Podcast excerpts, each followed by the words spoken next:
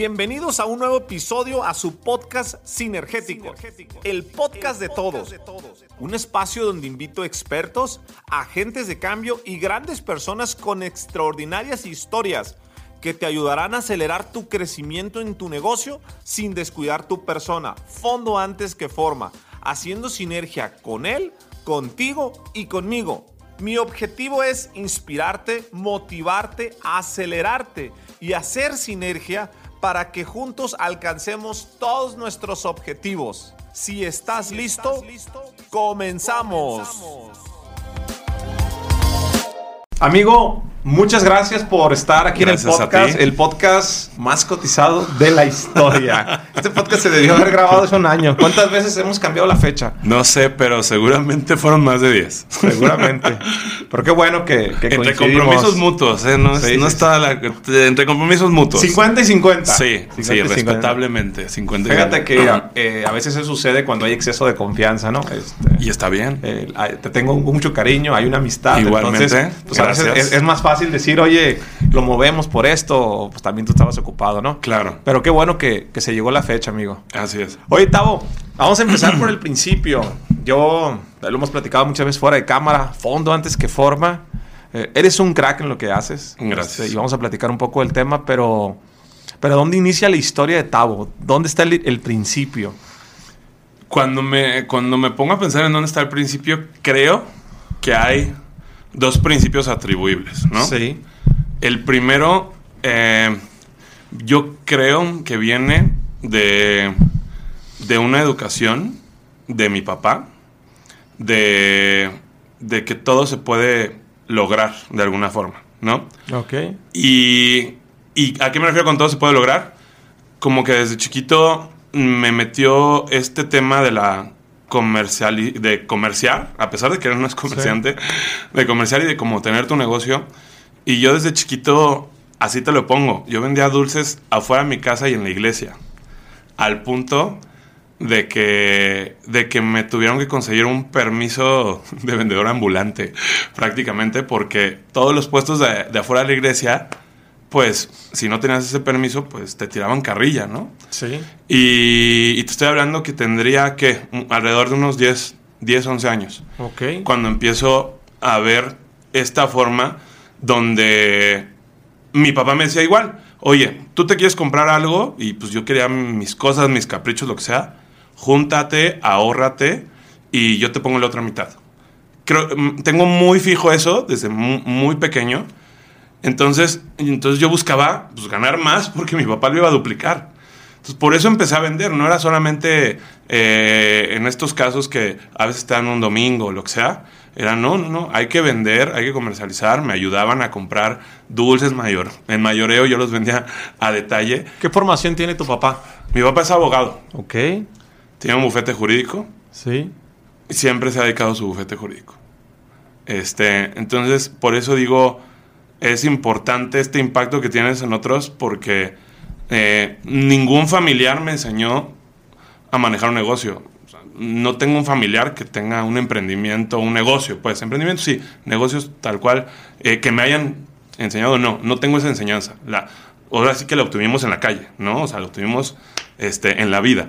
Okay. Pero creo que esta ideología que impactas en los hijos, de, oye, si tú logras esto, te puedo aportar con esto, pues te da hambre y te da crecimiento. Entonces, creo que de ahí viene un poco el origen, porque después, en secundaria, seguí vendiendo cosas. En preparatoria, era el único alumno de toda la preparatoria que tenía un local y que trabajaba. En mi preparatoria, puede haber otras que mucha gente trabaje, ¿no? Pero sí impactaba en los maestros, ¿sabes? Y sí, siempre empecé con comercialización y después profesionalización. Ese es como el primer impacto que siento en mi vida. Te lo puedo decir así como a mi escuela de secundaria le logré vender un salón de cómputo, ¿no? Empecé vendiendo cómputo. ¿Cómo? En la secundaria tienes que 12, 13 años, ¿no? Sí. Yo ya me llevaba súper bien con los maestros de cómputo y yo vendía cosas de cómputo. En México hay un lugar que se llama Plaza de la Tecnología. En el centro. Yo un año trabajé ahí muy chiquito. De 13, 14 años, muy chiquito. O sea, entendí muchas cosas de comercio ahí. ¿Por necesidad o porque te lo inculcó tu papá? Porque me lo inculcó mi papá. Ok. Sí, sí. Porque me lo inculcó mi papá. Y porque me lo permitían, ¿no? También, no creo... Yo me fui de mi casa a los 16, 17 años. No creo que a cualquiera le permitan eso. Sí, tuve el apoyo de mis papás. Porque me fui a vivir solo a Monterrey, en preparatoria, ¿no? Sí. Pero para no hacerte el cuento largo, simplemente siempre estuve yo comercializando hasta que encontré que podía dar servicios de alto valor, ¿no? Okay. Ya un poquito en prepa. Ahora, ¿dónde viene esta segunda etapa? Porque te dije que son dos. Del background de qué es Octavio Ruvalcaba hoy. Sí. Y esta segunda etapa viene cuando logro tener dos tiendas de electrónicos. Y curiosamente las dos me las roban el mismo año, ¿no? Porque es una historia que he platicado ya algunas veces, ya la conoces. Pero cuando me roban estas tiendas, yo siento que todo lo que construí viéndome, trabajando desde los 10 años, decía, todo lo que construí estaba en mis tiendas y ya desaparecieron. Entonces yo sentí que mis sueños, mis aspiraciones, mi futuro se había ido por los suelos. Y bueno, hay algo que no platico mucho, pero cuando me roban esas tiendas, yo me deprimí mucho. ¿Qué edad tenías, Tavo? Esto fue hace 11 años. Okay. 37, 26, 25. Me deprimí mucho. Y pasé como un mes deprimido, ¿no? Porque pues, dices, todo lo que construí ya desapareció. Sí. Me tuve que reinventar, pero te digo, lo que no platico mucho es que ese mes deprimido, lo único que quería ver era... Lo único que quería hacer era pensar en nada. Me la pasé un mes viendo una serie. Y me acuerdo que ese mes no quería salir, no quería bañarme, no quería hacer nada, ni siquiera vivía con mis papás, ¿no? Ni siquiera prácticamente estaba con mis papás. Entonces, fue esta necesidad de, oye, te tienes que reinventar, no puedes quedarte así. Y es ahí donde empiezo a programar un sistema que publicaba en automático productos de proveedores en sitios de e-commerce. Okay. Ese sistema que programé yo hace 11 años, pues es lo que creó hoy mi empresa, ¿no? Que se llama Bonalto. Ya mi equipo le dio 3,000 vueltas, pero ese fue un parteaguas en mi vida. Ese robo me hizo renacer. Ese robo hoy en día digo que es lo mejor que me pudo haber pasado. Me costó reinventarme un mes, que ahorita veo que no fue tanto tiempo. No, es un mes. Para nada. ¿Cuál serie viste, por cierto, ese mes? ¿Mandé? ¿Qué serie te tocó ver ese mes? Todo ese mes me despertaba viendo Prison Break. Es buena serie, ¿eh? Sí. Muy buena serie. Viejita, muy buena. Me la aventé completa.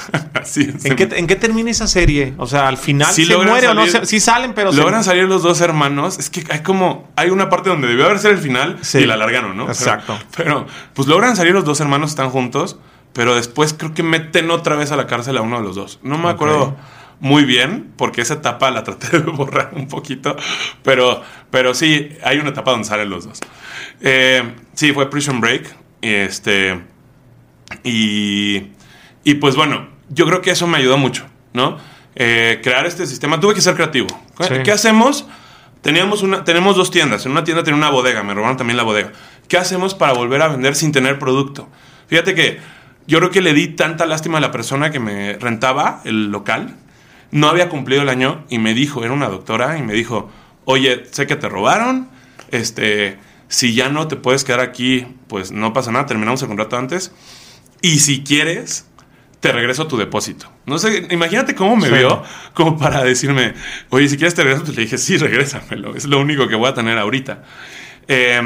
Entonces, esa creatividad y ese tiempo de no hacer nada, de no querer nada, me hizo un poquito introspectivo en ese periodo y logré programar ese sistema que tampoco fue de la noche a la mañana, pero empezamos con vendiendo en una página que acaba de lanzarse, que se llama Groupon. Sí. Después Linio, que llegó en el 2012 a México. Unos años después me invitan como primer seller de Amazon. Y ahí viene el crecimiento, ¿no? Pero creo que esos dos parteaguas son los que me han formado hoy. Ok, son dos. Soy, ¿no? ¿Tú naciste en Ciudad de México? Yo nací en Ciudad de México. ¿En Ciudad de México? Sí. Pero estudiaste en Monterrey. Sí. O sea, un día en la prepa... Como la prepa que, en Ciudad de México, ¿no? En Ciudad de México. Como que estaba arrancando la prepa, tenía primer semestre, y se te juntan cosas que ahorita dices, son tonterías, ¿no? O sea, de que yo dormía muy poco, ¿no? Entonces había chocado como 3 veces en el mismo mes. Choques leves, ¿no? De que te quedas dormido por el tráfico de la ciudad. Había cortado con una novia, ya sabes. Y dije, y luego la escuela, me iba muy mal en la escuela. Sí. Y digo, me quiero ir de aquí. Ya conocí a Monterrey. Afortunadamente tengo un familiar allá, ya conocí a Monterrey. Y una amiga me dice, oye, yo me voy a ir a vivir a Monterrey un semestre y luego ya me voy de México, sí, a vivir a España. Una de mis mejores amigas. Y me dice, vente para acá. Aquí la prepa está más tranquila, como que también traía muchos problemas académicos, ¿no? Sí. Que dices... ¿Qué piensas en ese momento? Ay, la escuela es todo y no. Ya te das cuenta después que no. Entonces... El menor de los problemas. Es el menor de los problemas, correcto. Entonces me dice, vente para acá, mi tía es directora, te va a pasar, está bien barca la escuela. Oye, pues no me digas más, me voy para allá porque yo quiero seguir trabajando, ¿no? Sí. También. Y justo llego y luego rento un local en prepa. Y empiezo a vender equipo de cómputo y arreglar computadoras. Y vivo en Monterrey toda esa parte que sería de la prepa, la carrera, el posgrado... Y me quedé un año trabajando, hasta que fue el huracán Alex. Me quedé como 9 años en Monterrey. Oye, ¿y cómo es el choque cultural? Un chilango en Monterrey. ¿Cómo fue esa parte? Yo he visto los regios son vamos a ir, no voy a decir especiales porque luego me van a regañar, pero es diferente el tema cultural. Tú del DF, ¿cómo fue esa parte? Mira, yo tuve la fortuna de que tal vez en nuestra generación no es tan así, pero sí llegué a tener abuelitos de mis amigos, o sea, porque, a ver, ¿qué me da Monterrey? Me da, como yo era un niñito, un chavo de prepa, como que les daba ternurita a los papás de mis amigos y yo me la pasaba 2-3 semanas en la casa de un amigo, 2-3 semanas en la casa de otro, y así, o los viernes de... Entonces yo vi muchas dinámicas familiares, eso me ayudó, pero sí me acuerdo puntualmente que dos abuelitos de mis amigos me llegaron a decir, ah, tú qué pinche chilango, como un niño, güey, de prepa. ¿Tú qué pinche chilango, no? Ok, pues está bien. ¿Qué les decías? No, pues el abuelito, un amigo, no le contestabas nada, güey. No le contestaba nada. Me pasó. Con un par... Aparte llegué a San Pedro, ¿no? Sí. Pequeño. Sí me pasó con un par de chavas que estuve saliendo. Cuando dicen que andas quedando, ¿no? Dicen allá. Tal vez aquí también dicen eso. Pero bueno, más allá... Pues no les gustaba a sus papás que era chilango. O sea, tenía una novia... No, ni siquiera fue mi novia. Andábamos quedando. Que me veía a escondidas. Iba a escondidas al lugar donde yo tenía mi local de venta. Sí. Porque su papá no la dejaba. O sea, entonces... Ya, te digo, gente de nuestra generación... Y sí fue el acento. A mí me pones a hablar con un regio y se me pega así. Porque era el único... Contestabas una pregunta en el salón y todo el salón volteaba. ¿Quién es el bicho raro que habla así? O sea, todo el salón volteaba y yo, güey, ¿qué tengo en la cara? ¿Qué hice? Se me tuvo que pegar el acento así.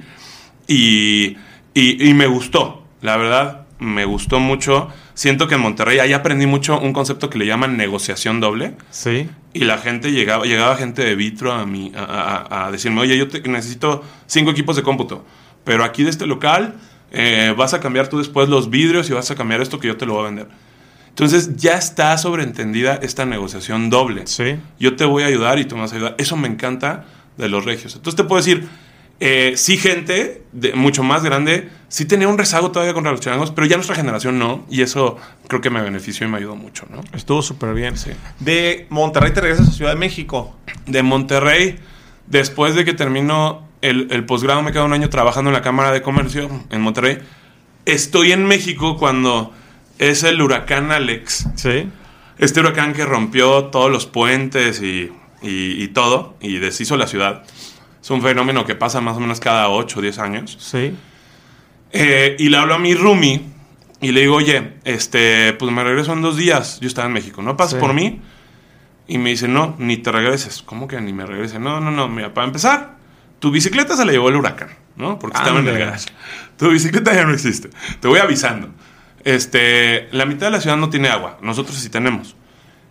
Estoy haciendo hora 20 minutos para llegar a la oficina. Tenemos la oficina nos prestaba la Cámara de Comercio una oficina. Sí. Hicimos, hay una asociación y nos prestaron un año eso. Entonces, me dice, hacemos mucho tiempo a la oficina y no sé ni cómo chingados voy a llegar al aeropuerto. Tómala.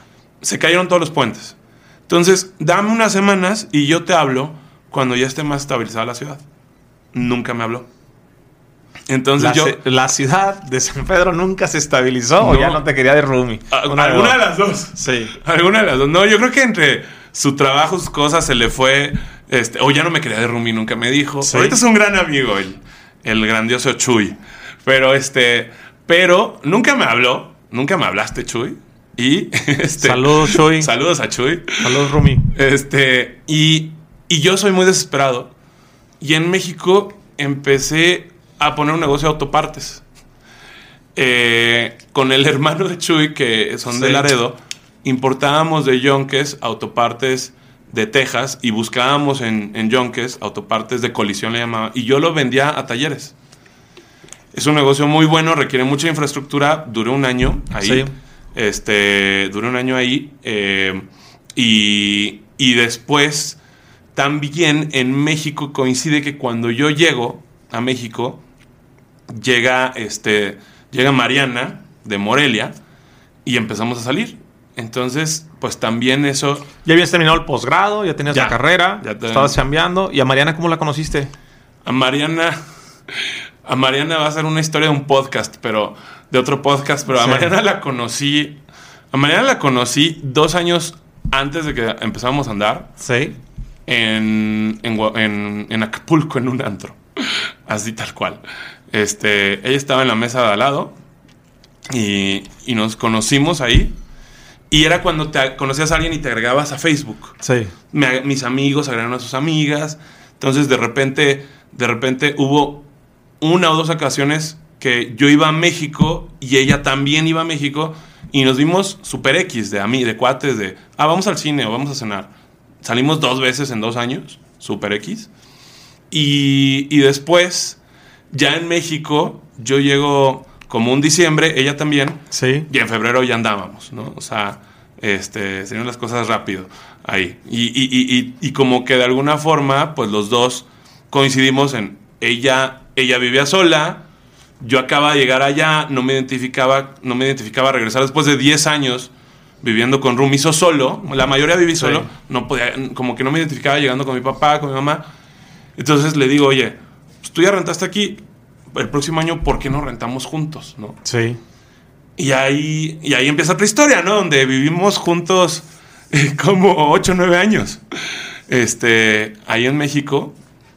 Y ya después nos casamos y todo, pero bueno, coincidimos. El punto es que coincidimos, que los dos llegamos al DF, los dos ya habíamos, encontrábamos un espacio para nosotros y pues se dieron las cosas muy padre, ¿no?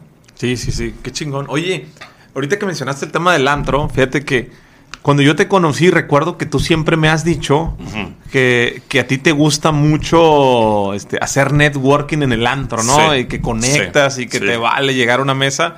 Yo tengo una creencia limitante. Ya no voy antes, ya no tomo, amigo. Entonces ya... Ajá. Pero, o sea, tú estás convencido que se puede hacer negocios en un antro. Totalmente. ¿Por qué? Yo lo he hecho. O sea, a ver, y la explicación es esta. Me encanta ese concepto y lo platicamos, pero no lo profundizamos. El negocio es correcto, no lo vas a hacer en el antro. Ok. Pero yo como buen chilango, sí. Y eso fue algo que me pasó en Monterrey. Monterrey es mucho de tu bolita.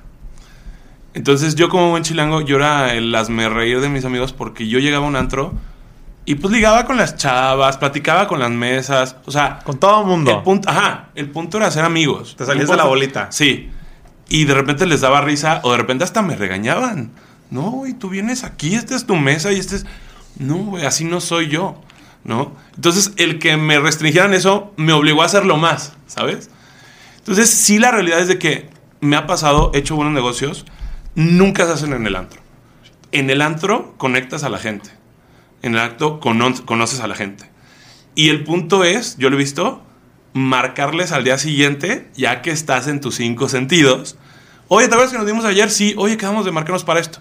Si no lo haces al día siguiente, no va a pasar. Y es, ay, conocí al dueño Mabe, conocí al dueño de la empresa que quieras en México, sí, de Midea, de lo que sea, el representante nacional de Shure. Y si no le marcas al día siguiente, ya en sus 5 sentidos, nunca se concreta nada. Entonces la clave es, ok, seguimiento, el contacto. Ajá. Okay. Y al día siguiente en tus 5 sentidos, oye, nos quedamos de vernos, nos vemos, ¿cuándo puedes? Me interesó este tema. Entonces, sí, nunca se hace el negocio. ¿Y no te ha pasado que en la peda, ajá, quedan en algo y al día siguiente le hablas y ya ni se acuerda, o no pasa? No me ha pasado. No me ha pasado. O sea, sí me aseguro de que con quien hable, si se tenga este nivel, tal vez de alcohol, que sí se acuerde mañana. Okay. Ya si ves que se cayó, no, ya ni vale la pena. Ni me gustaría hacer negocios con alguien que se cae, ¿no? Pero, pero no me ha pasado. El punto es ese. Al día siguiente, sí hacer ese contacto, ¿no? Oye, Tavo, yo soy un apasionado. Ahorita estoy convencido que mi tercer libro se va a llamar Networking Sinergético. Me gusta mucho el tema de la sinergia, el tema de las conexiones, conectores, insiders. He estado leyendo mucho al respecto. Sí. A ti te gusta mucho el networking. Totalmente. Yo recuerdo cuando te conocí, me dieron 2 referencias. Tavo ya los conoce a todos. Él anda en todas las bolitas y es muy bueno para hacer networking, ¿no? Sí. Me decías, yo vengo aquí por estar haciendo networking. Correcto. Pero quisiera preguntarte, ¿cuándo te volviste consciente o cuándo desarrollaste esa capacidad de que tenías que hacer networking? Porque hay gente que nunca la logra desarrollar. Qué increíble. ¿Fue consciente o fue inconsciente? Qué increíble pregunta. Y creo que de esto nunca es muy bueno porque nunca he platicado. Y viene algo bien importante. En Monterrey, uno de mis mejores amigos, saludos a Ricky Garza. Uno de mis mejores amigos era Ricky Garza. Sí. Y yo decía, este cuate está cañón. ¿Por qué? Era un cuate que le encantaba platicar con todos. O sea, te subías a un taxi con él. Me subía a muchos taxis con él. Sí. Y él era el que le hacía la plática al taxista, ¿no? O sea, lugar donde habla. En Monterrey hay un lenguaje universal que es el fútbol, ¿no? Sí. Entonces, ¿Tigres o Rayados? Exacto. Lo poco que sé de fútbol es gracias a Ricky y a los regios, ¿no? Y a mis amigos de Monterrey, ¿no? Y a Bernabé, ¿no? Que también apasionado al fútbol. Pero bueno, el punto es que Ricky Garza sí fue consciente. Ahorita vemos por qué. Porque yo decía, oye, Ricky se lleva bien con todos, a todos les cae bien, todos quieren pues contactarlo por algo. Sí. Y es alguien que da. A mí, yo soy mucho de vibras y de energías. No en ese momento estaba consciente, después me di conciencia de eso. Y es alguien que te da muy buena energía siempre. Y siempre te habla de algo positivo. Eso es mi recuerdo de prepa de Ricky Garza, ¿no? Sí. Y yo me meto en el personaje. Ahora, nunca lo he dicho esto. Me meto muchas veces en el personaje de Ricky Garza cuando hago networking. O sea, como que veo, oye, ¿qué playa trae puesta? ¿Qué le gusta? ¿De qué platicamos que podamos conectar para que yo también crezca? Okay. O sea, no es darte placer por placer. Es, oye, ¿en qué punto podemos encontrar esta sinergia? Que usan mucho esa palabra tal cual, como anillo al dedo. ¿Y en qué me puedo fijar que podamos crecer juntos? Entonces, yo tengo esta política de estar cómodo con lo incómodo. La gente cree que a mí me encanta llegar de mesa en mesa y hacer plática para hacer networking. La gente cree que a mí me encanta llegar a un lugar donde no me conocen y ver cómo entro en la plática sin ser incómodo. Pero lo que hago es meterme en el personaje de Ricky Garza. Okay. Entonces, tal vez ya lo idealicé. Tal vez espero que mi Ricky Garza sea mejor que el Ricky original, mínimo. pero sí, o sea, sí me meto en un personaje, ¿no? Y sí veo qué punto de interacción hay para crecer los dos, ¿no? Y te ha rendido muchos frutos el tema de ser Ricky Garza en el personaje. Totalmente. Y te puedo decir que hoy en día me doy cuenta que más que negocios es amistades de mediano y largo plazo. Hay un estudio, no sé si has escuchado esto, el estudio más largo de la historia lo ha hecho Harvard. Creo que lleva más de 80 años. Ah, caray. No sé si has escuchado esto. No lo conozco. ¿Y en qué consiste?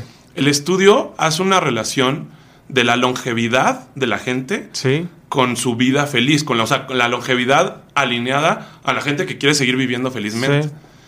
Y es un estudio que sigue vivo.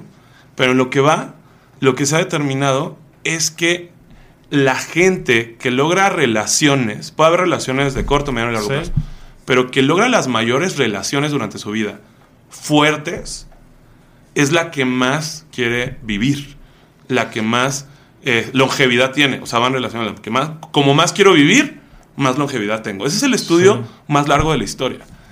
Y hoy en día, al principio sí buscaba crecimiento, buscaba hacer dinero, buscaba hacer negocios, buscaba un beneficio mutuo, tal vez económico. Y ahorita ya, si se da el beneficio económico, es chingón. Pero ya busco más, oye, ¿en qué podemos convivir? ¿Vives en Guadalajara? Ah, pues hacemos una carnita asada, nos conocemos. Ay, ¿tienes hijos? ¿Tenemos algo en común? ¿De qué edades? Y ya si se da algo, padrísimo. Pero siento yo que lograr estas relaciones, porque algo que también he dicho es, nunca sabes la gente que te va a ayudar en un futuro puede ser el que menos te imaginas. O quien tú puedes ayudar en el futuro puede ser quien menos te imaginas. Entonces, entre mayores relaciones haces y defines con cuáles puedes tener mayor profundización, pues creo que eso a mí me llena. Me da energía y me llena. ¿Sabes qué, Tavo? Eso es bien importante. Yo me he dado cuenta en los últimos 2 o 3 años. A mí me gusta la frase coloquial de no sabes por dónde va a brincar la liebre nunca. Uh-huh. Pero las conexiones que fui haciendo hace 10 años, cómo hoy empiezan a cojar o cómo todo empieza a cobrar sentido, ¿no? Claro. Oye, Tavo, y en algo que, pues, que eres muy bueno, me gustaría... a mí me preguntan mucho en redes sociales, fíjate, creo que es una tendencia... Uh-huh.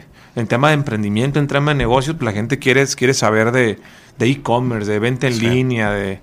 Quisiera que empezáramos por el principio, ¿va? ¿Qué requerimientos básicos? O sea, más que hablar de ti, que lo vamos a hacer. Ajá. Tú eres top seller en Amazon, ¿no? Correcto. En Amazon y en 5 plataformas más, sí. Amazon es la plataforma más importante. Sí, es la que más vende en México, correcto. Es la más poderosa. Sí.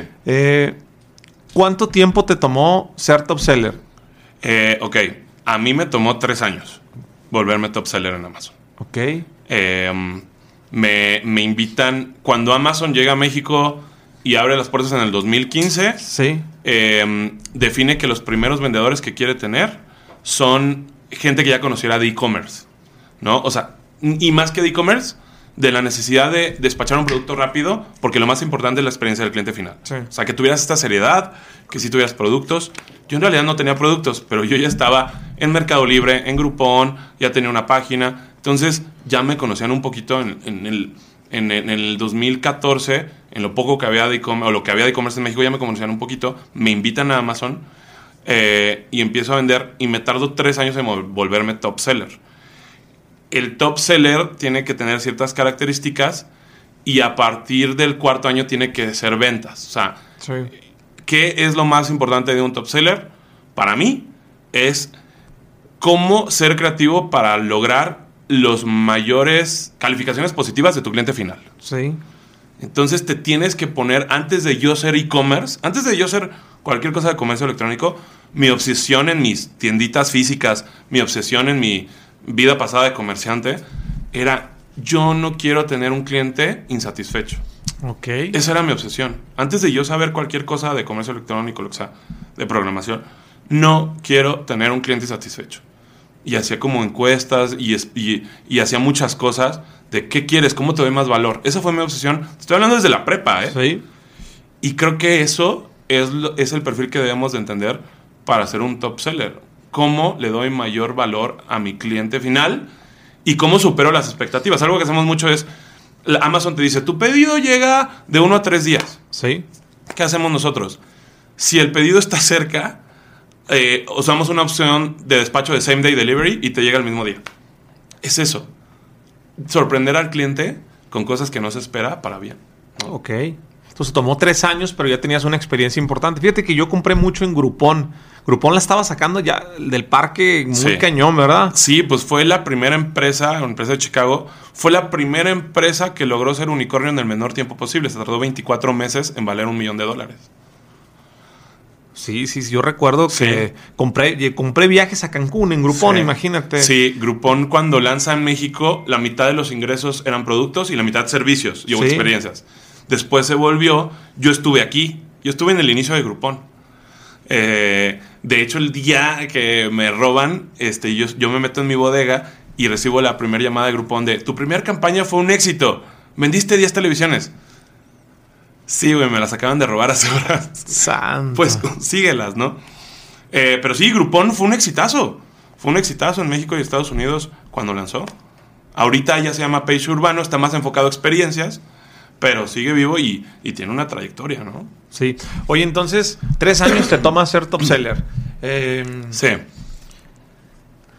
Si yo hoy voy iniciando en el mundo del e-commerce, ¿cuánto tiempo me va a tomar?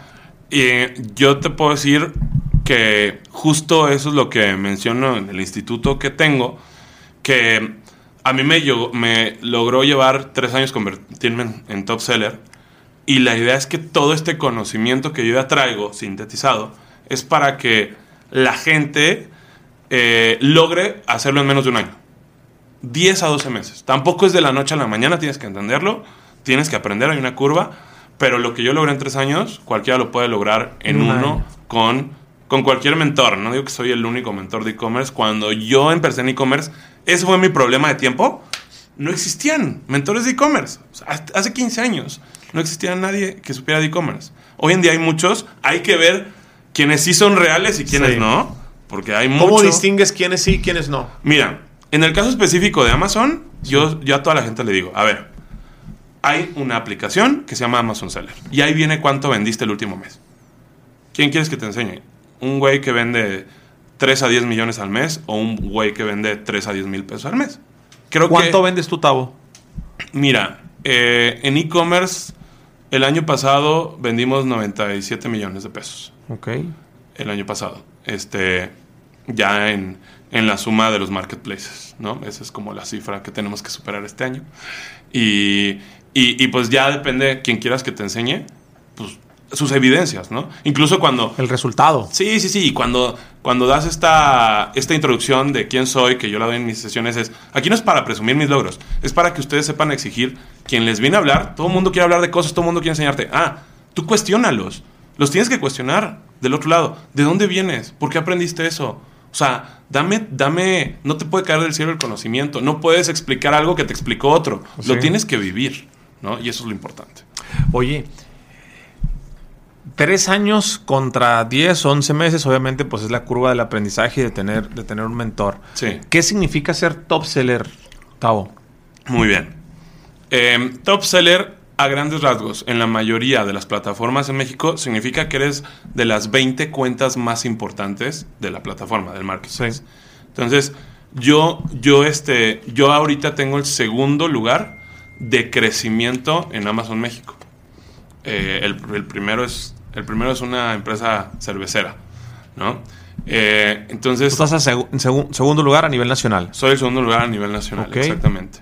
Y hay varios parámetros. A grandes rasgos, para poder englobar la palabra top seller de todas las plataformas, quiere decir que de las 20 cuentas, de las 100, 200, 1000 cuentas que hay, tú eres de las 20 cuentas más importantes, que más facturan o que más crecen con respecto al tiempo. Okay. Esos son los 2 parámetros más importantes, ¿no? ¿Cuál es la diferencia que existe entre un e-commerce y un marketplace? Ok. El marketplace, siempre digo que tiene 3 premisas importantes. El marketplace tiene 3 leyes. Una, de acuerdo a Octavio Ruvalcaba, ¿no? Una, ya hay millones de personas esperándote. Imagínate que hay un spot en Andares, en el lugar que más gente pasa. Ok. Ese es el marketplace, que te ponen una isla, una tienda, pero en donde más gente pasa. Millones de personas pasan a la semana. Eso es un marketplace, la primera premisa. Ya hay gente esperando tu producto, ¿ok? Sí. No lo tiene que conocer, ya hay gente esperándolo ahí, rondando. Segundo, tú quieres vender cualquier producto, lo puedes dar de alta en tiempo real. No necesitas esperar, o sea, tú quieres vender este micrófono, ahorita mismo lo puedes subir.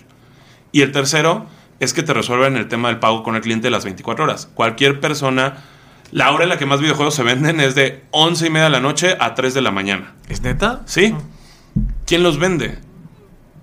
La única tienda abierta a esas horas es Oxxo. Y el Oxxo no vende PlayStation 4 ni PlayStation 5, lo que sea, ¿no? Se venden por internet. La mayoría de consolas se venden por internet. La mayoría de videojuegos físicos se venden por internet. ¿Por qué? porque Amazon, Mercado Libre, Linio, Walmart están abiertos a esa hora y ahí es donde las compran. Entonces, el tercero es ese. A la hora que se le dé la gana pagar a mi cliente, el marketplace le puede cobrar, sí, ¿no? Esas son las tres premisas. En un .com, en un e-commerce, es cuando ya tienes el dominio con tu marca, pagas un hosting, hay más elaboración, hay más diseño. Y yo siempre digo, las dos pueden... Muchos que venden en marketplaces satanizan. No, lo mejor es marketplace. Muchos que venden en página oficial. No, lo mejor es tu página oficial. No.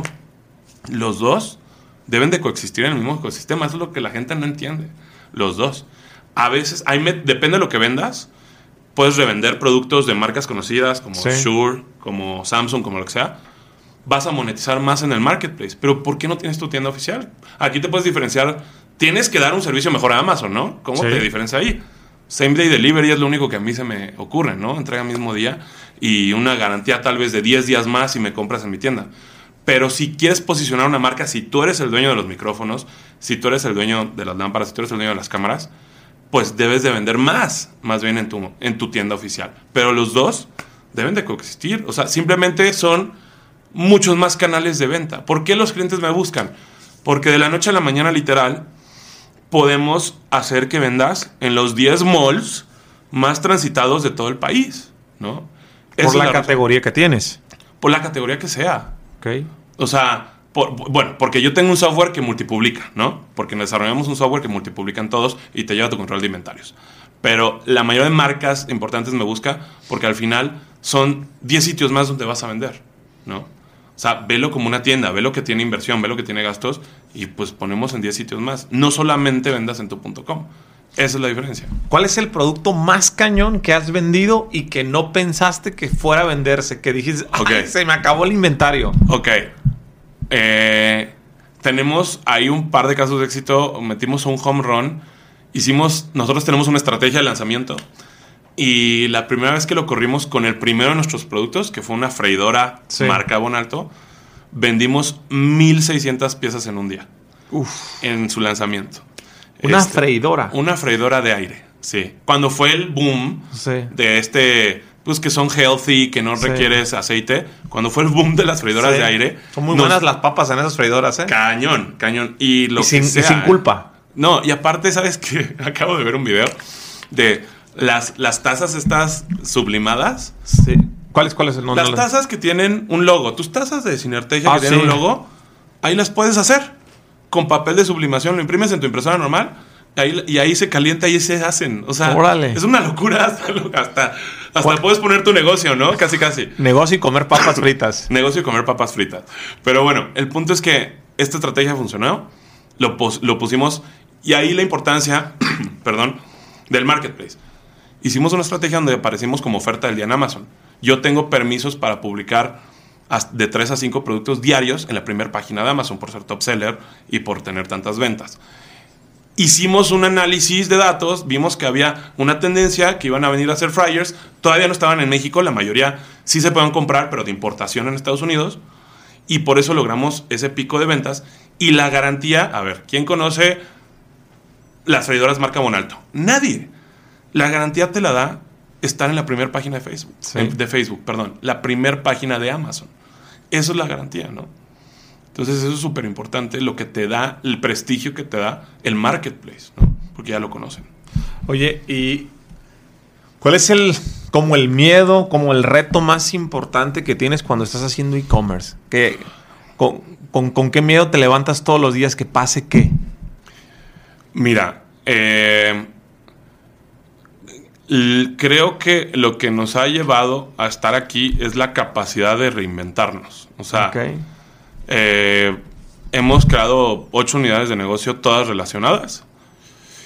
Pero sí es como me da miedo el que mi equipo o yo no tengamos esta creatividad de, oye, ¿qué otra solución relacionada podemos crear aquí? Sí. ¿No?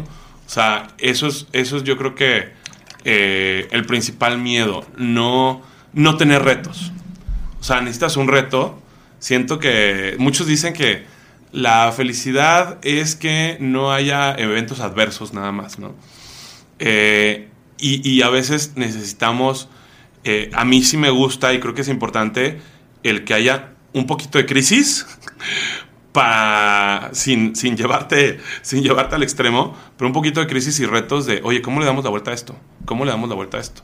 Entonces, esos eventos aislados con los cuales te das cuenta de que puedes crear una solución para un negocio para terceros, pues creo que ese sería mi miedo, ¿no? Siempre, cada determinado tiempo tiene que pasar algo para reinventarte y adaptarte. ¿Cómo te reinventas? ¿Cómo le hace Tavo para salir de esa zona de confort? Mira, hay algo, como te dije hace un momento, yo busco estar cómodo con lo incómodo, ¿sí? ¿No? Y siempre les digo... ¿Pero cómo sabes que no estás en ese momento?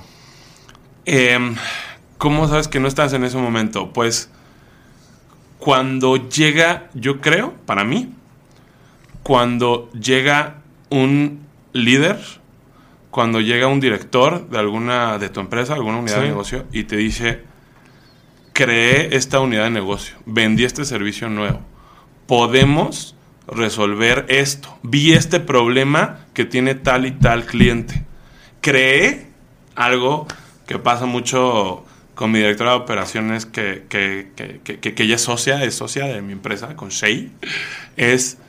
ella se dio cuenta que la mayoría de clientes ni siquiera sabían preciar, o sea, algo que para nosotros es sencillo, pero a la vez que tiene muchos rubros. Cómo precias un producto en línea no es igual que precias un producto en una tienda. Sí. Ella hizo un programa donde que le costó meses, donde tú le pones, oye, quiero ganar 5%, quiero ganar 30%, y te calcula en cuánto lo tienes que vender con todos los parámetros y costos que hay, y eso nos lo piden todos los clientes. O sea, una solución, darte cuenta de una solución, sí, que le das a un cliente y que incluso puedes monetizar y vender, creo que es ahí donde nos damos cuenta. Y ponerlo como KPI. Oye, cada determinado tiempo necesitamos tener esta solución, porque si no, no nos estamos reinventando, ¿no? Ok. ¿Cómo detectas, Tavo, un producto que es ganador para venderlo en línea? Seguramente debes recibir muchas ofertas, sí, de véndeme este producto. ¿Cómo desarrollas ese feeling de decir, esto la reventamos o claro, este no? Claro. Mira, hay 15 categorías de acuerdo a la Asociación Mexicana de Venta Online. Sí. Hay 15 categorías principales de productos, ¿no? Desde electrónicos, home decor, medicamentos, suplementos. Hay 15, ¿no? Ok. ¿Cuál es la mejor categoría? La categoría que más vende el día de hoy son electrónicos y electrodomésticos. Ok, me imaginé electrónicos. Sí, y después viene moda y accesorios. En electrónicos y electrodomésticos, si los separas, entrarían en segunda categoría computadoras y celulares, ¿no? Pero sí, bueno, el punto es que, pues yo ya llevo 15 años en esto. Ya tengo cierta facilidad de detectar esto sí y esto olfato. No. Sí, exacto. Sí, sí, lo hueles y me pasa mucho que llegan clientes, tengo el producto milenario, tengo el producto increíble que te quita todo esto y te crea todo esto. Que no, eso no vende en línea. Tal, sí, vez en un puesto, tal vez en una tienda, tal vez en un multinivel, pero yo sé que vende en línea y que no. Pero en línea no vende. Exactamente. Pero a ver, ¿y cómo adquieres esto? Somos una empresa de data. El valor está en los datos. Entonces buscamos, y de todo producto nosotros podemos sacar información de cuánto vende la categoría, de cuánto vende el micrófono que más vende, qué características tiene. Y al final, a pesar de este olfato, lo confirmo siempre con data. Tengo actuarios y matemáticos en la empresa que confirman estas tendencias, pero sí yo trabajo con data. No me voy ya por corazonadas porque tengo esa ventaja, ¿no? Y ahí podemos confirmar. Y he tenido un par de sorpresas, ¿no? De cosas que yo pensaba que no iban a vender y sí vendieron. También se equivoca la data. Exactamente. Ok. No, también se equivoca uno. En muy pocas veces. La data no se equivoca. La data no se equivoca. O sea, tú te basas en los datos. Yo me baso en los datos. Ha habido un par de veces. Pero si hay datos que no son favorables, ¿no le entras? No le entro. Ah, ok. Entonces te entendí mal la reflexión. No le entro, salvo... Ahí hay un factor. Salvo que sea un precio de liquidación que salve el producto. O sea, salvo que podamos vender cualquier producto. Oye, ya los quiero liquidar, los voy a vender a mitad de precio. Ah, bueno, si yo te creo una estrategia donde tu diferenciador es... No me gusta vender productos que su diferenciador sea el precio. No me gusta, ¿no? Me gusta que tengan un distingo, una ventaja competitiva, que sí resuelvan una necesidad. Pero si vas a vender productos de lo que sea, a mitad del precio del mercado, ah, pues ahí hay una posibilidad, porque yo puedo hacer que mucha gente lo vea y se dé cuenta, sí. Ah, está súper barato. Esa es la única ocasión en la que metería esa excepción, ¿no? De, aunque la data diga que no se mueve, bueno, si es una liquidación, le podemos entrar, ¿no? Yo te he visto que en el año de pronto tienes como cosas muy baratas, ¿no? Celulares o televisiones. Sí. ¿Es por la liquidación? Es por la liquidación. ¿Y cómo tú adquieres eso? Mira, cuando vas comprando productos de liquidaciones, te van conociendo en el medio y entre más compras, más te ofrecen. Muchas veces funcionan un poquito como subastas, ¿no? Sí. En las cuales el producto está un día en oferta y es quien lo compra. Entonces, vamos... esa es la ventaja que tenemos y lo que hemos construido. Mi equipo en menos de 30, 40 minutos hace un análisis inmediato de estos, generalmente son lotes de 100, 200, 300 piezas o 1000, y hacen un análisis en menos de 30 minutos de si se vende, si el precio es óptimo, cuánto tenemos de rentabilidad y si se va a desplazar todo el producto. Yo me gusta desplazar un producto, no debe durar en almacén más de 45 días, ¿no? Okay. Entonces, si eso se cumple, luego lo compramos. Y entre más compres, las mismas personas que tienen estas liquidaciones, sí, que están en otros medios, te ofrecen más porque sabes que les resuelves rápido. Entonces, he comprado lotes hasta de Costco, Texas, que he importado, ¿no? Que me dijo Costco hace 2-3 años, oye, no vendí, hice mal mi forecast, y no vendí, la importancia del forecast y data, ¿no? Y no vendí estas 200 televisiones y ya es enero y febrero. ¿Las quieres? Te las doy al mismo costo que las compré yo. Ah, pues sí. Dámelas. Yo las pongo aquí y las vendo rápido, ¿no? Oye, ¿dónde se comprarán más televisiones, Tavo? ¿En línea? ¿O yendo a Sam's, a Costco, a...? Ay, qué buena pregunta. La sensación de ir en tu carrito con la televisión y subirla a la camioneta. Sí, yo creo que todavía es físico. Y hay una métrica. En México, la venta online representa el 11.7% del comercio, ¿no? Entonces, digamos que por cada 100 teles que se venden, 11 son en línea, ¿no? Hablando de categorías globales. Sí. Ya si te vas a categorías específicas, puede que justo en electrónicos sea 20, sea 30. Pero sí creo que, por ejemplo, China está en el 46%. La mitad de su economía es online, es impresionante. Inglaterra, sí, está por el 36, 38. Más de un tercio es online. Entonces, el punto es, ¿qué hacemos en México para crecer la venta online, ¿no? Y subir este 11%. ¿Y cómo le hacemos? La pandemia ayudó mucho, ¿no? ¿Cuánto creció en pandemia? En la previa pandemia andábamos por el 5 o 6. O sea, se duplicó la penetración en línea. ¿Y qué dicen las estimaciones de penetración en los próximos años? Se estima que vamos a llegar en 2 años al 25%. En 2 a 3 años vamos a llegar al 25%, ¿no? O sea, pandemia ayudó mucho. Mucha gente, papás, abuelos, tíos, entendieron que si pedían el súper, sí les llegaba bien en tiempo. Y si querían el aguacate para mañana, ponían el comentario y el aguacate se lo traían, o sea, para que mañana estuviera bien. Entonces, creo que es un tema de bancarización. Estamos en México, muy pocas personas tienen tarjetas de crédito y débito. Sí. A pesar de que Oxxo ya te las facilita, tal vez no hay esta comunicación. Y creo que el tema es bancarización. ¿Por qué Chile tiene un nivel altísimo de e-commerce?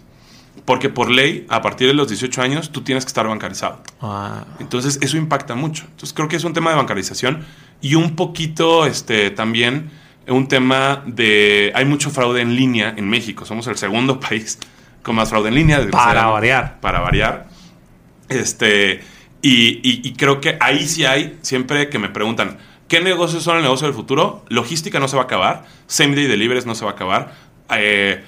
Prep centers le llaman, o sea, lugares donde tú das el servicio de te embodego esto y te despacho a tu cliente. Sí. Ya tú te olvidas de tu almacén, lo subcontratas conmigo. Y los negocios de prevención de fraude. O sea, hay algo que se tiene que hacer con las instituciones, con las cámaras de comercio o algo, porque el fraude hace quebrar negocios. A mí me hizo quebrar. Justo después de que me roban las tiendas, 2 años después, quiebro otra vez. Porque lanzo una tienda oficial y me metieron mucho fraude online. Y nada más existía PayPal. Ya hay muchas pasarelas de pago, ya hay mucho avance en ese sentido.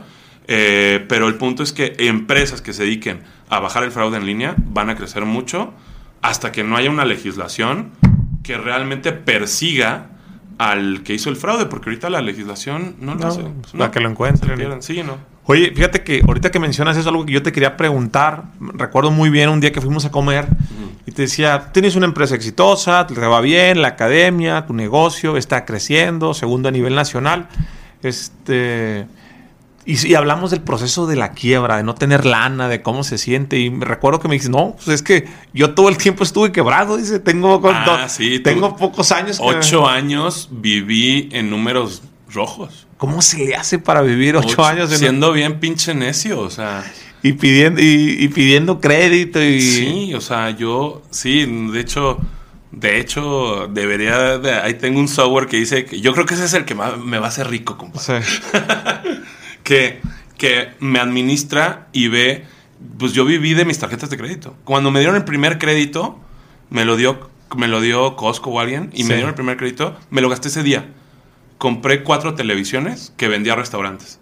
No les gané nada, pero Costco me daba 18, me daba unos meses en monedero electrónico. Entonces tuve súper gratis 3 meses. Eso fue lo que gané. Y después, otra vez, sacaba dinero de mis tarjetas para comprar productos, sacaba dinero. Y después ya le compré la deuda. Me fui de un 56% con la primer Banamex oro que al fin logré hace un año cancelar. Sí. Y fui recomprando la deuda. Hasta ahorita traigo la deuda a un 11%, ¿no? Entonces, imagínate, o sea, vivía para pagar los créditos. Pero traías deuda del 8 años. Del 56 más o menos. Traía el 56% era la tasa que tenía que pagar anual. Sí. 56 anual. Exactamente, sí. Ahí hasta empecé. Llegar al 11 que está... Hasta llegar al 11. Tengo unos créditos al 8, otros al 11. Entonces, no me puedo mover de más de 11. Y en eso estamos, pero aprendí a la mala. Y ahorita pues, soy un experto manejando las tarjetas de crédito, ¿no? También. Y ver cuándo sirve. Cualquier crédito personal que me daban, lo tomaba. No me importaba la tasa. Era, a ver, ¿de cuánto es el crédito? Ah, pues 36 anual. Ah, pues tengo que hacer 40. No sé cómo, no importa cómo, pero tengo que hacer el 40 entonces. ¿Cómo es vivir con ese estrés de deber lana? Horrible. ¿Qué te pasó? No dormí. Fíjate, cuando debía 30,000 pesos de que pagar para mañana, la siguiente semana, así lo voy a decir porque así es. Sí. Pasé de 1 a 3 años súper estresantes, súper horribles. Me ayudó mucho Mariana, que me llevaba la contabilidad y... Mañana tienes que pagar 30,000 pesos, güey. A ver de dónde los consigues. Que además Mariana es tu pareja. Sí, exacto. Sí, no, Mariana me ayudó todo el tema administrativo. Tavo, ¿no te daba pena, vergüenza con tu pareja el no poder pagar? De pronto es un sentimiento que suele pasar, o no tenías tema con eso. Mira, me pasó algo, sí, claro, pero me pasó algo bien chistoso. Mariana tenía un trabajo bien. Sí. Entonces era... Pues cualquier pedo ahí está Mariana, güey. Nos va a sacar del hoyo. Sí. Y tal vez no pena, o sea, porque yo tenía este fuerte de que yo la voy a romper. Nada más, espérame. Y de alguna forma era Mariana la que me decía, oye, mañana a ver cómo las tienes que conseguir 30,000 pesos porque vence este crédito. Y mañana esto. Y me ayudó mucho con la parte administrativa. Y pagos. Y aparte, pagos. Pues ella tenía su trabajo. Pero fíjate, algo bien importante es el segundo que nos fuimos a vivir juntos. Lo único que yo ganaba al mes era la renta del departamento. Lo único, así yo dije, pues, o sea, a ver, estoy otra vez en México. Así me la aventé, güey. O sea, sí fue muy extremo. Pero lo único que yo ganaba al mes era poder pagar la renta. Me lo rentaron porque en mis cuentas, como había flujos, se simulaba que ganaba... Ves que te tienen que checar que ganes 3 veces eso. Facturados un montón de lana. Pero una cosa es lo que entra a tu cuenta y otra cosa es lo que te quedas. Sí. ¿No? Yo compraba y vendía. Se veía mucho flujo. Pero yo nada más tenía eso. Ya es... Pues hay que construirlo sobre la marcha. Hay que hacer esto sobre la marcha. Y fui muy necio y funcionó. ¿No? De repente me cayó una venta buena. Y, ahora sí vamos a cenar. Ahora sí te invito a cenar. Pero, pero sí fueron periodos de estrés y... De no dormir y pues de ser necio, ¿no? Porque ¿Por qué no tiraste la toalla? ¿Por qué no? Hubo un año que busqué trabajo. ¿Sí? Sí. Sí la tiré. Hubo un año que busqué trabajo. La única vez que me han visto sin barba fue porque una amiga que es headhunter me decía, es que te tienes que quitar la barba si vas a buscar trabajo porque eso denota que... Eso connota que ocultas cosas. Y le dije a Mariana, oye, ya, necesito buscar trabajo. Esto no está jalando. Y cuando yo creo que llevábamos con Mariana 2 años, tal vez, poquito... Y salí a buscar trabajo. Estuve unos meses. Como quiera, seguía con mis side businesses, ¿no? Sí. Seguía con el comercio, seguía con esto. No es que ya no voy a hacer nada y no me voy... No, nunca. Nunca. Y yo, en mis side businesses, dentro de todos estos, hay muchos negocios que se empalman. 5 años me dediqué también a compraventa de coches. Sí. Casi 2 años me dediqué a venta de autopartes, etcétera. Pero sí busqué trabajo 1 año completo hasta que me decepcioné de todas las opciones, hasta que... Me decepcioné de que nunca me contrataron en la empresa que yo quería, hasta que me decepcioné de que nunca me iban a pagar ni lo que me costaba el depa. ¿Me explico? Oye, pues mínimo que me paguen 1.52 veces el depa, ¿no? O sea, cuando pones tus aspiraciones. Sí. Y si ni eso me van a pagar, no, pues ¿para qué? Mejor les sigo. Y ya como que una de las últimas sesiones con un headhunter me dijo apuntar, no, pues es que síguele picando piedra porque no vas a encontrar un trabajo que te pague más de lo que tú te sientes jodido haciendo comercio. No va a haber un trabajo que te pague más de eso, Tavo. Entonces, vete más por allá, así como a los 10, 12 meses. Sí. Y ya dije, pues tiene razón esta persona. Ya, vamos a regresar a esto. Y perdimos dinero 8 años. 8 años hasta que rompimos la piñata. Sí, pero yo tenía toda la seguridad de que... ¿Por qué fueron 8 años? Yo contraté 2 personas, ¿no? Mi primer negocio, ya de e-commerce, eran 2 personas... Me ayudaban a subir producto. Y subíamos, ¿qué te gusta? 10 productos diarios. Con el software que hicimos, pudieron después de 2, 3 años subir 100. Después otro año, subir 200. Con las mismas 2 personas. Entonces, el concepto de escalabilidad es importante. ¿Qué haces en soluciones tecnológicas o lo que quieras para lograr esa escalabilidad? Yo estaba seguro desde el principio que iba a obtener esa escalabilidad. Aunque nada más pudiera pagarle sus sueldos, yo sé que en 2, 3 años... esas mismas personas van a vender mucho más, ¿no? Y así se logró, ¿no? Y sobre todo que le apostaste al mediano y a largo plazo, que a mí me encanta ese concepto, ¿no? Que le apuesto mucho a largo. Que realmente los negocios que la sacas del parque es cuando le apuestas a long term. Pero le cuesta mucho trabajo a la gente entender de pronto eso, ¿no? Sí. Estamos en esa generación cortoplacista. Totalmente. Oye, Tavo, te quiero preguntar... Algo que me interesa mucho a mí, ahora que estoy escribiendo mi libro, sí. He visto, no conozco la estrategia, creo que alguna vez me la han explicado, pero no la entendí. Uh-huh. ¿Cómo funciona la estrategia de vender libro en Amazon? Y luego veo que fui número 1 a nivel México. Y yo decía, cabrón, ¿cómo funciona? A ver, Bien. Ok. ¿Cómo? Porque sé que tú debes de llevar esas estrategias, o sí. Las conoces muy bien. Sí, sí, sí. Yo termino mi libro y luego ¿qué pasa? Para toda la gente que está escribiendo su libro. Lo ideal es que metas pauta externa, porque aquí estamos posicionando una marca. Nunca recomiendo pauta externa, salvo para posicionar una marca como la tuya, ¿no? Okay. Una marca, un libro, etcétera. Para productos no. Metes pauta externa diciendo que el libro lo vas a regalar, que nada más se paga el envío. Entonces, lo que necesitamos son muchos reviews. A ver, la finalidad...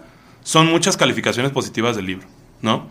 ¿Cuántas son buenas calificaciones en un lanzamiento? Yo tengo un ejercicio que el punto es tenerlas, no el número. O sea, el punto es no tener 0. Puede ser 1, pueden ser 100, pueden ser 1000. Que no hay un número, no hay un número. La realidad es que no hay un número, porque el impacto que causa el tener, aunque sea una calificación positiva, es 8 veces más que no tenerla. Ok. Entonces... Las más que puedas, tal cual. Les vas a decir a todos tus familiares, amigos, y la realidad es de que, hablando de un libro en específico, nunca tú autocompres. Nunca te autocompres. Autocómprate uno, ¿no? Sí. Cómprate, sí, uno.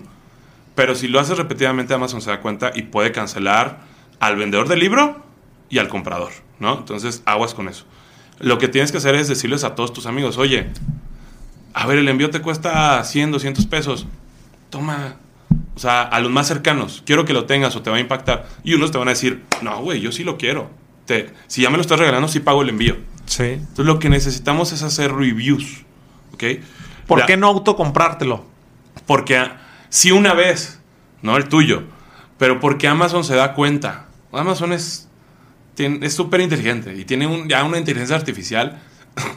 Perdón. Amazon tiene una inteligencia artificial súper desarrollada. Entonces se va a dar cuenta, y si se da cuenta que es el mismo comprador que el vendedor, te los puede vetar. Ah, okay. Te puede vetar la cuenta y te dice, tú ya no puedes vender este libro. Lo puedes vender con otra cuenta y alguien más después. Pero ¿para qué? ¿No? Esa es la razón. Entonces, conocidos, amigos, y hace esta estrategia de publicidad de solamente por esta semana no voy a cobrar el libro y nada más tienen que pagar el envío. Eso es todo lo que le tienen que pagar a Amazon. Y tomar ventaja de los dos. ¿Cuáles dos? Si tienes... existe Amazon On Demand en Estados Unidos, en España. Te voy a checar si ya hay en México. Que imprimen el libro y no tienes que mandar 100 libros, ¿no? Okay. Si ya tienes libros, pues los mandas a la bodega de Amazon. Eso sí, bien importante, otro tip. Si tienes libros impresos, que los despache Amazon. Hay dos formas de vender. Que tú despaches o que los despache Amazon. Es bien importante que los despache Amazon. ¿Por qué? Está comprobado que Amazon le da muchísimo más visibilidad a productos que tiene en su bodega, y que aparte, si tú vendes 5 libros al día, ¿no? Desde la metodología de tú despacharlos, si los migras a la bodega de Amazon, vas a vender entre 10 y 15. Se vende del doble al triple desde la bodega de Amazon. Entonces, si ya tienes impresos, mandarlos a la bodega de Amazon, y si no, hacerlo on demand. Pero la tarea es tener reviews. Y en tu publicación del libro te deja meter Amazon 9 imágenes y un video. Mete siempre el video. Y otro tip bien importante. El video dura un minuto. Así como te deja subir 9 imágenes, te deja subir un video de un minuto. Sí. Otro tip bien importante. Amazon empezó este año con publicidad en video. Si busca de los temas que la gente quiera que sean relacionados a tu libro, cuando busquen dentro de Amazon, pauta dentro de Amazon. Esa sí hay que meter. De ley. ¿Es cara? No. Porque ya quien está en Amazon ya está filtrado para comprar. Es mucho más barato que Google. Ok.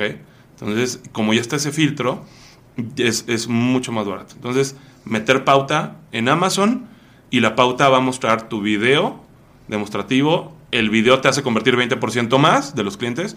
Le dan clic y se llevan tu libro. Entonces, eso serían las cosas importantes. Y recuerda que es muy visual Amazon. Lo más que puedas poner de imágenes puede ser tu libro, y las demás puede ser tú con principales personas exitosas con las que has estado, principales personas impactadas por tu libro. Las otras 7 imágenes tienen que ser eso: a quién has impactado, qué personalidades han estado contigo. Eso es lo que tienes que poner como imágenes secundarias. ¿Y qué logras con esa estrategia? Vender más para que aparezcas en el top seller de tu categoría. Eso es bien importante, esa pregunta. Cuando das de alta tu producto, ¿de qué es tu libro? De autoayuda. Si hay una categoría que se llame sinergias, si hay una categoría que se llame industrias, si hay una categoría que se llame empresas, ¿de qué es tu libro? Ponerlo en la categoría importante, en la categoría correcta que es. Amazon tiene muchísimas categorías. ¿Para qué? Cuando está en la correcta, es muy fácil que escales este es el libro número 1 de temas de crecimiento personal, por inventar algo, ¿no? Sí. Y Amazon te pone una banderita naranja cuando eres el número 1, y en automático vendes más, porque Amazon te puso esa banderita. Y también hay una metodología para el Amazon Choice. Esa sí la tengo un poquito más privada. Ok. Hasta la digo fuera de cámaras, con mucho gusto. Pero esa es otra banderita bien importante. ¿Cómo logro el Amazon Choice? Hay una métrica, y la gente no la conoce porque Amazon no te la dice. Nosotros, como por año ponemos más de 50 productos en Amazon Choice, ya sabemos qué hay que hacer. Esa la comparto solo en el instituto y en mis amigos cercanos. Para que sepan. Pero y para dejarlos picados. Pero sí, el Amazon Choice se puede conseguir también. Ok. Tavo, algo... Bueno, antes de hacerte esta pregunta quisiera... Te posicionas en la categoría, vendes mucho más, ¿y cuánto tiempo duras en esa posición de esa categoría? Ok. Porque estás haciendo toda una estrategia para llegar a... Okay. No es sostenible, ¿verdad? Ahí debes de ver cómo lo vuelves sostenible. Ahí ya empieza una segunda estrategia. Una es, todo esto que te dije es lanzamiento. Ahora, ahora que te quedes ahí. Sí. Ahí ya tienes que empezar a vender a un precio y empezar a trabajar con ofertas. Sí. Hay alrededor de 15 diferentes tipos de publicidad y ofertas en Amazon. Entonces, ahí tienes que poner... hay un lanzamiento que nosotros hacemos con una metodología que es cómo aparezco como producto del día y cómo aparezco en la primera página de Amazon. Ah, okay. Eso es lo que tienes que hacer e estar iterando. Cada 15 o 30 días aparecer como Lightning Deal, se llama, o como Deal of the Day cada 30. Eso es lo que tenemos que hacer con descuentos. Con descuentos cada 30 días. Cada 30 días tu libro va a estar en descuento, aparecemos ahí y la gente lo compra. Y así te mantienes, hasta lograr que sea lo menos estático posible y lo más venta constante, ¿no? Eso es lo que buscamos. Ok. La pregunta que te quería hacer es, a tu edad, amigo, algo de lo que tú te arrepientas, que digas, no debía de haber hecho esto. Ay, Dios. Es que... vengo de la escuela de que cada error es un aprendizaje, ¿no? Es difícil. No es que no hayamos cometido errores, es que aprendimos a aprender de los errores. Pero algo de lo que me arrepienta... pues hubo en algún punto... Ya sé. Hubo en algún punto en la que... no tomé créditos por algún miedo a no cumplir ese número que me decía el crédito. Y de lo que me arrepiento es, yo durante el 2019 al 2020 crecí 330%. O sea, mi empresa creció el triple. Y yo no fui lo suficientemente hábil y rápido en buscar inversión externa, o sea, socios. Okay. Socios inversionistas. Y cualquier socio, pude haber crecido mucho más, sobre todo en pandemia, y cualquier socio conmigo hubiera crecido si hubiera invertido en mi negocio, hubiera crecido su dinero más de 3 veces, ¿no? Entonces, de no ver el timing del tiempo en pandemia, de ver la oportunidad. ¡Pum! Sí, era una oportunidad que aprovechamos aquí, pero la pudimos aprovechar acá, ¿no? Sí. Yo creo que eso ahora hay que ver más, con eso ser más sensibles, con eso me quedo. Hay oportunidades que tenemos que aprovechar, que pensamos que las aprovechamos, pero hay que explotarlas, aprovechar hasta acá, ¿no? Sí. Amigo, antes de terminar, quiero dejarte con esta pregunta. Sí. ¿Qué crees que debía haberte preguntado, que te gustaría comentar, que no te pregunté? No, ahorita no me viene nada a la mente. Creo que sacaste 3 cosas que yo no había mencionado nunca, que sí, para mí, fíjate, estaban ahí en mi mente, y nunca las había expresado, y no, ahorita no te podría contestar eso, no. Sacamos muchas cosas que nunca había dicho. Entonces es señal que estuvo bueno. Para todas las personas que quieran saber más del tema, que quieran, cómo te pueden encontrar, cómo te pueden seguir. Perfecto. Estoy como O Ruvalcaba, B chica B grande, en Instagram. Y mi academia es Bonalto Academy, así como suena, Bonalto Academy. Estoy en Instagram. Así nos pueden encontrar. Igual en LinkedIn estoy como Octavio Ruvalcaba. Ok. Pues, amigo, te agradezco mucho tu tiempo. No, gracias a ti. Después de tantas movidas. Sale. Y pues no olviden suscribirse. Nos vemos en el siguiente video, en el siguiente podcast. Saludos. Si te gustó el episodio, compártelo con alguien más. También sigue a Sinergéticos Podcast en Spotify o suscríbete en iTunes y califícame con 5 estrellas para que más gente lo pueda encontrar y hagamos sinergia con más personas. Mencióname en Instagram con lo que más te haya gustado, lo que escuchaste el día de hoy en este episodio, como Jorge Cerratos F. Eso es todo por hoy. Yo soy Jorge Cerratos y espero que tengas una semana con muchísima sinergia. ¿Estás listo para convertir tus mejores ideas en un negocio en línea exitoso? Te presentamos Shopify. Tal vez no lo sabías, pero nuestro podcast More Than Mamis es un negocio y lo empezamos, por supuesto, para desahogarnos y hablar sobre la maternidad, no para convertirnos en expertas de ventas y del e-commerce. Así que sí, necesitábamos ayuda para vender nuestro merch y poner en marcha nuestra tienda. ¿Y cómo suena con Shopify?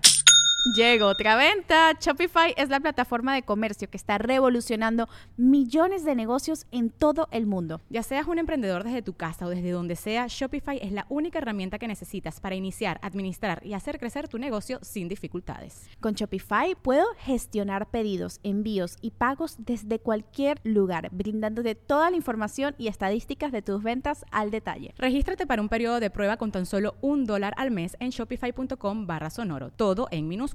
Ve a shopify.com/sonoro para llevar tu negocio al siguiente nivel. Shopify.com/sonoro.